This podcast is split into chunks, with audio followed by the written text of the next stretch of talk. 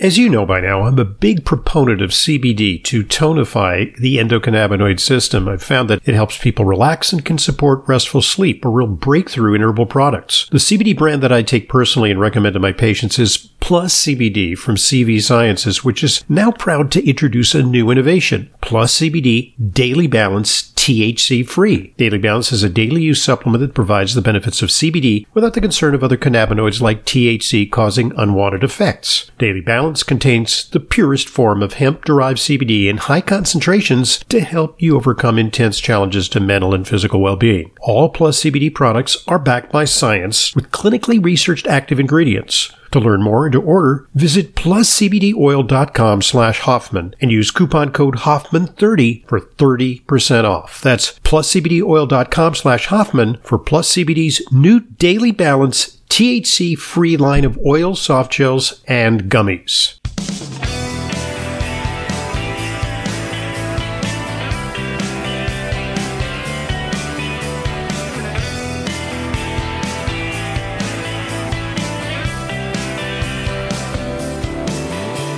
Welcome to today's Intelligent Medicine Podcast. I'm your host, Dr. Ronald Hoffman, and today's podcast is going to focus on the environment and some really substantial threats to our health uh, from our ever increasingly polluted environment. Uh, the book is called Sicker, Fatter, Poorer. The subtitle, The Urgent Threat of Hormone Disrupting Chemicals to Our Health and Future, and What We Can Do About It. Our guest is Dr. Leo Trasande. He's an internationally renowned leader in children's environmental health. Uh, he's associate professor and vice chair for research at the Department of Pediatrics at NYU here in New York City. And he's uh, been ubiquitous in the media, appearing on the Today Show, CNN, NPR, CBS News.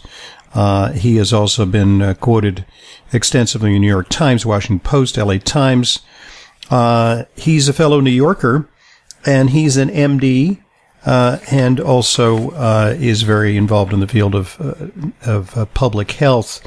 Uh, in fact, Dr. Trasande, you're you're an MD, but you also enrolled at Harvard's Kennedy School of Government. What, why is it that you pursued um, that dual track career? Well, I applied to medical school during the then Clinton healthcare debate around universal healthcare, and I was getting asked all sorts of questions about my perspectives regarding the proposal. And there was a point where I stopped, um, and rather than give a rote answer um, or what might be expected, I asked the interviewer, well, what training do you get in health policy? And I don't think I got into that medical school because I don't think that response was well received. okay. But uh, suffice it to say that um, that got me thinking to the need to get more specific training given the rapidly evolving nature of health policy and its broader impact on all that we do in medicine. As much as we like to say we do so much with one patient at a time, mm-hmm there are many other factors that influence us uh, on a broader scale. And so that was my signal to take a detour between my third and fourth year of medical school and get some training at the Kennedy School of Government, where I had the privilege of not being just exposed to health policy people, but to a broader array of people across perspectives and specialties. And that really infected me, if you will, or exposed me from an environmental perspective to um, the consequences of healthcare policy in people's lives, and that drove me to pursue healthcare policy as a broader career. Uh, so, really so you became an advocate. You became an, uh, so in other words, instead of uh, leveraging, uh, you know, one patient uh, after another in a single office encounter, you you decided to uh, have a broader impact on the health of, you know, perhaps thousands and millions with the work you're doing. I wouldn't quite call myself an advocate, but I do appreciate why you're using that word. I think I would characterize myself as uh, someone who's trying to have broader impact um, beyond what I can do uh, in individual healthcare delivery. It's so important, but there are so many factors beyond our control, and so many of the decisions that influence those factors are done without a proper perspective of the scientific and medical reality. So it's important that we, uh, as physicians, lend our voice to that kind of dialogue. It's not that others can't have that same influence on the dialogue. It's just that we generally don't weigh in the way we could. Well, we're kindred spirits in that regard. And the, the book title is really intriguing. Sicker, fatter, poorer. Uh, what, where were you going with that concept? Because I think there's a lot of uh, embedded meaning in, in those uh, few words. Let's start, let's start with the sicker part. Um, so there's increasing evidence, especially over the past two decades, that some 1,000 synthetic chemicals commonly found in the environment influence the basic molecular signals our body uses for basic bodily functions, everything from body temperature, metabolism, salt, sugar, and even sex. Um, the evidence is strongest for four categories of chemicals the flame retardants used in electronics, furniture, pesticides, which are used in agriculture, bisphenols used in aluminum can linings and thermal paper receipts, and phthalates, which are used in personal care products, cosmetics, and food packaging. And the consequences of these exposures are profound and broad. They don't just span the things I experience in my pediatric practice, but they run the entire gamut of the life course. Everything from developmental disabilities and effects on developing brains of kids to obesity, diabetes, male and female reproductive consequences. And that's the sicker part. And the fatter really refers to the fact that there is a special rapidly increasing body of evidence that suggests that chemicals can literally make us fatter. Um, there's some 50 synthetic chemicals that just over the past couple decades have been recognized as obesogens, independent of diet and physical activity, which are so hmm. important nothing that I'm saying here undermines the importance of diet and physical activity as the major drivers of the obesity and diabetes epidemics we're seeing in the United States and across developed countries today. But increasingly, we're understanding that synthetic chemicals are an important and under-recognized third factor in that epidemic. So the prototype chemical obesogen is something called bisphenol A or BPA. Hmm. Um, as I mentioned, it's used in aluminum cans and thermal paper receipts, and it makes fat cells bigger. It disrupts the function of a protein that protects the heart called adiponectin, and as a synthetic estrogen, it can have sex specific effects on body mass, especially during vulnerable windows of development, such as puberty.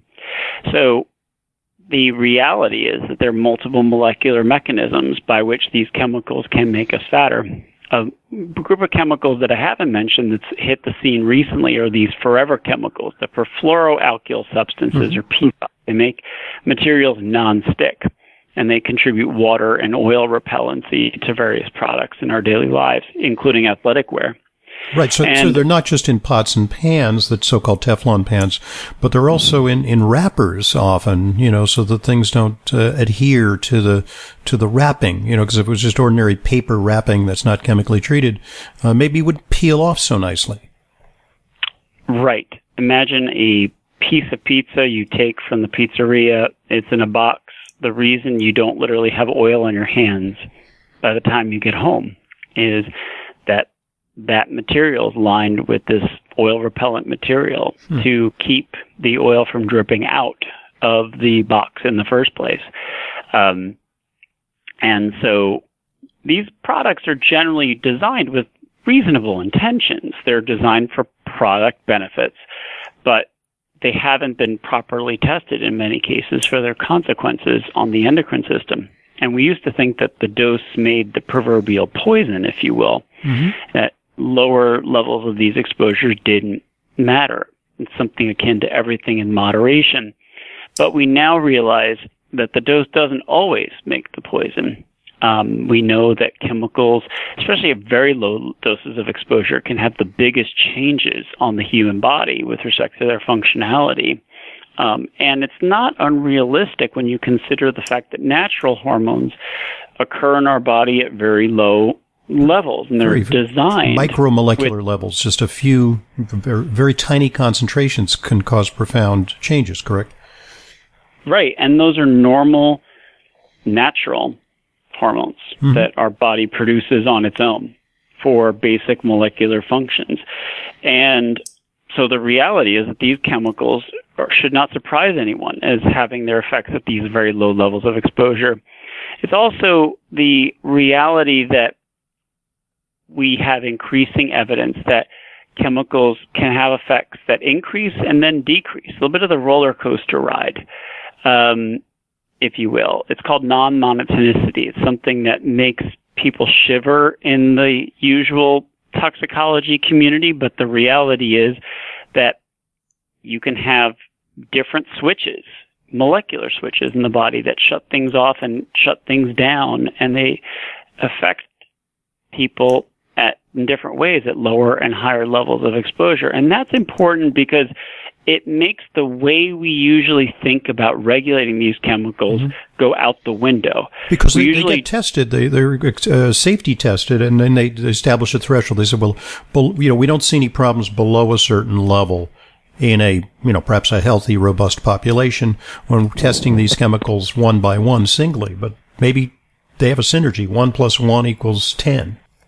Absolutely. And that's the complicating part when we think about policy decisions and how to regulate these exposures and decide if we would accept a small amount of an exposure in a product that gets into your food, for example, or absorbs into your body some other way.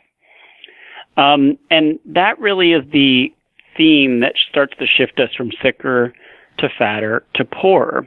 So ultimately, these chemicals are used in products because it has value when those products are added. And there unfortunately are people who are hurt by these chemical exposures who don't participate in the sale or purchase of these materials in the first place. And that's really where the problem starts to come in. Um, we've done a series of studies looking at only a few of the chemicals of concern and found that the cost of these exposures in the U.S. alone are $340 billion a year. That's 2.3% of our gross domestic product. Mm-hmm. And as I hinted at, these are based on only less than 5% of endocrine disrupting chemicals. Furthermore, they're based on a subset of diseases due to those same chemicals and a subset of costs due to those diseases, due to those few chemicals we studied. That means that this estimate is underestimating the actual total cost of endocrine disrupting chemicals.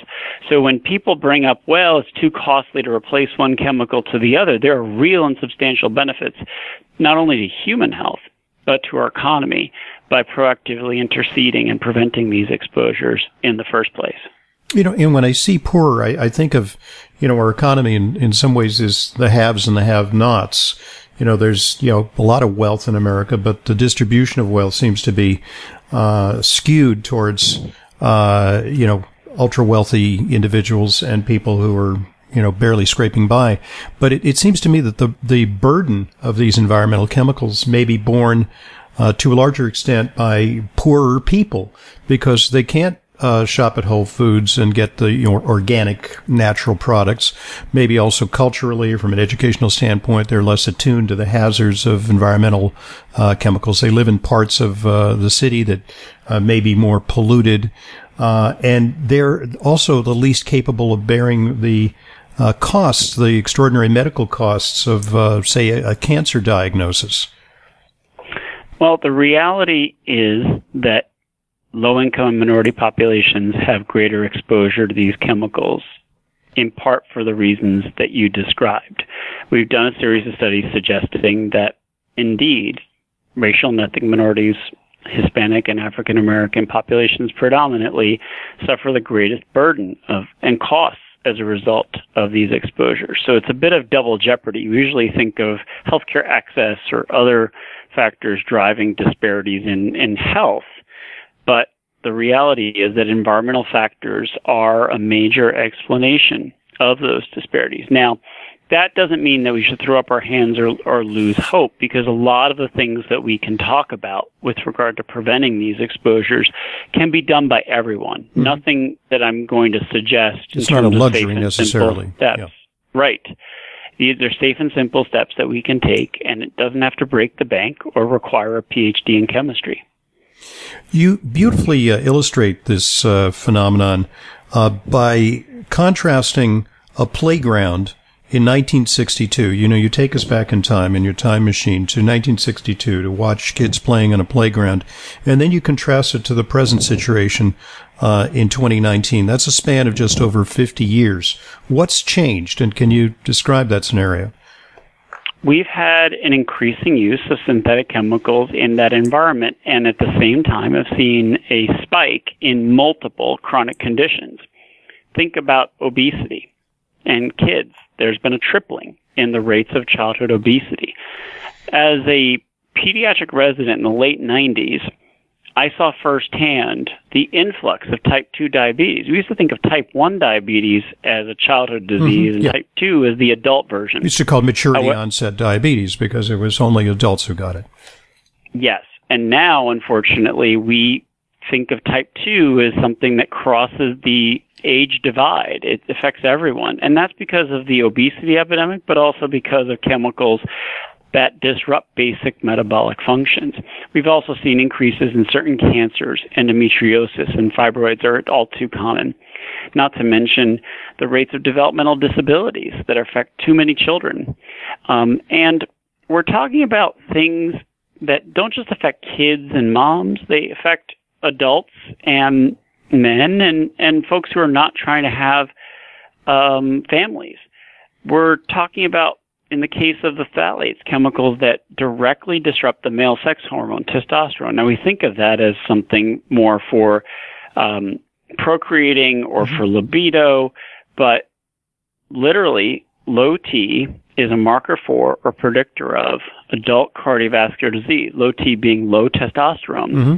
And what we're seeing is that this literally can be a life or death matter. If you have phthalates disrupting the function of the male sex hormone, you ultimately can connect the dots all the way to adult men having cardiovascular disease and stroke to the tune of 10,000 U.S. men who die each year as a result of phthalate exposures, costing the economy $9 billion in lost economic productivity.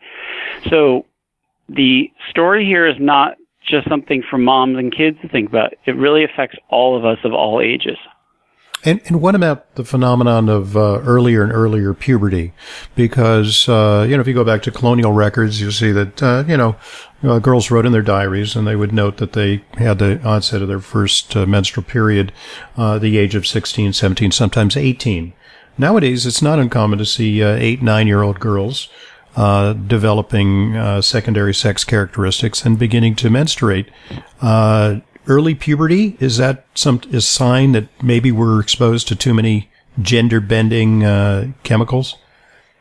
Well, it's a complicated story to interpret because there are many factors that have changed over that same time period. Diet, obesity being a factor that also has to be um, in the mix, and the reality is at the same time that synthetic chemicals can upregulate or downregulate male or female sex hormones. And when you have that change in regulation, it can set the stage for earlier or later puberty. Early puberty in young girls is a well known risk factor for breast cancer. So this is not just something that affects timing of development. This can have long term consequences reverberating for generations, generation to come. And so these chemical exposures um, are tough to interpret, but they are part of the story when it comes to early puberty. And when you're talking about developmental disorders, specifically, you're talking about the higher incidence of uh, autism, attention deficit disorder, bipolar disorder uh, among kids. So that's this the and depression, anxiety. That's certainly soaring. There may be cultural factors. There may be dietary factors. Uh, but could chemicals be implicated in, in terms of brain function? There's no doubt that there are many factors driving the increase in autism, among them being the trend in diagnosis that could be part of the story there. But it's hard to write away completely that entire story uh, without considering environmental factors. And in, in, in studies that look at individual people, we find effects not just on the developing brains of kids in the form of cognitive potential, but um, in terms of the clinically significant autism and attention deficit hyperactivity disorder. The reason behind that is that thyroid hormone is a key factor in brain development. It's really the growth factor of the developing brains of kids. Mm-hmm, mm-hmm. and during pregnancy, the baby doesn't make thyroid hormone on her his own until roughly mm-hmm. the second trimester of pregnancy. And even in the clinically normal range, you can have subtle shifts in thyroid hormone function producing these long-term consequences in the form of autism, attention deficit hyperactivity, and cognitive deficits. And we know that flame retardants and pesticides directly impair mm. those functions. Um, and there are multiple studies that have not just shown IQ test changes, but changes in magnetic resonance imaging and directly measured brains of these kids um, with matching effects. They're the parts of the brains that are disrupted that are the same as what you would expect with neuropsychological changes. Mm-hmm. You, this uh, became a term that's sort of a trash talk term. Cretinism, you know, you're a cretin, you know, it's kind of an insult, but in medical school we learned that that was the consequence of a mother uh, being undiagnosed with uh, hypothyroidism and then giving birth to a baby uh, who has um, uh, intellectual uh, impairment and uh, sort of gross features and enlarged tongue. Uh, so this this can be induced chemically through blocking the action of thyroid hormones in the mother. Yes, the, the, these chemicals can literally produce consequences that affect one kid at a time. But the reality is that a child comes back home with one less IQ point, maybe mom or dad might not notice, the psychologist might not notice, the pediatrician might not notice. But a, if 100,000 kids come back with one less IQ point, the entire economy notices. Mm-hmm. We know that each IQ point is roughly worth a 2% change in a child's lifetime economic productivity. And if each kid makes about a million dollars over her or his lifetime on average, 2% of a million dollars is twenty thousand dollars. It's poor. And then you multiply you know, it's that. The, it's about the GNP, you know, the gross national product. Exactly. And you have four million kids born each year. That means you have a lot of zeros on the right side of the equation as a result. And so that is a big driver of these large economic consequences that we see as a result of endocrine disrupting chemicals.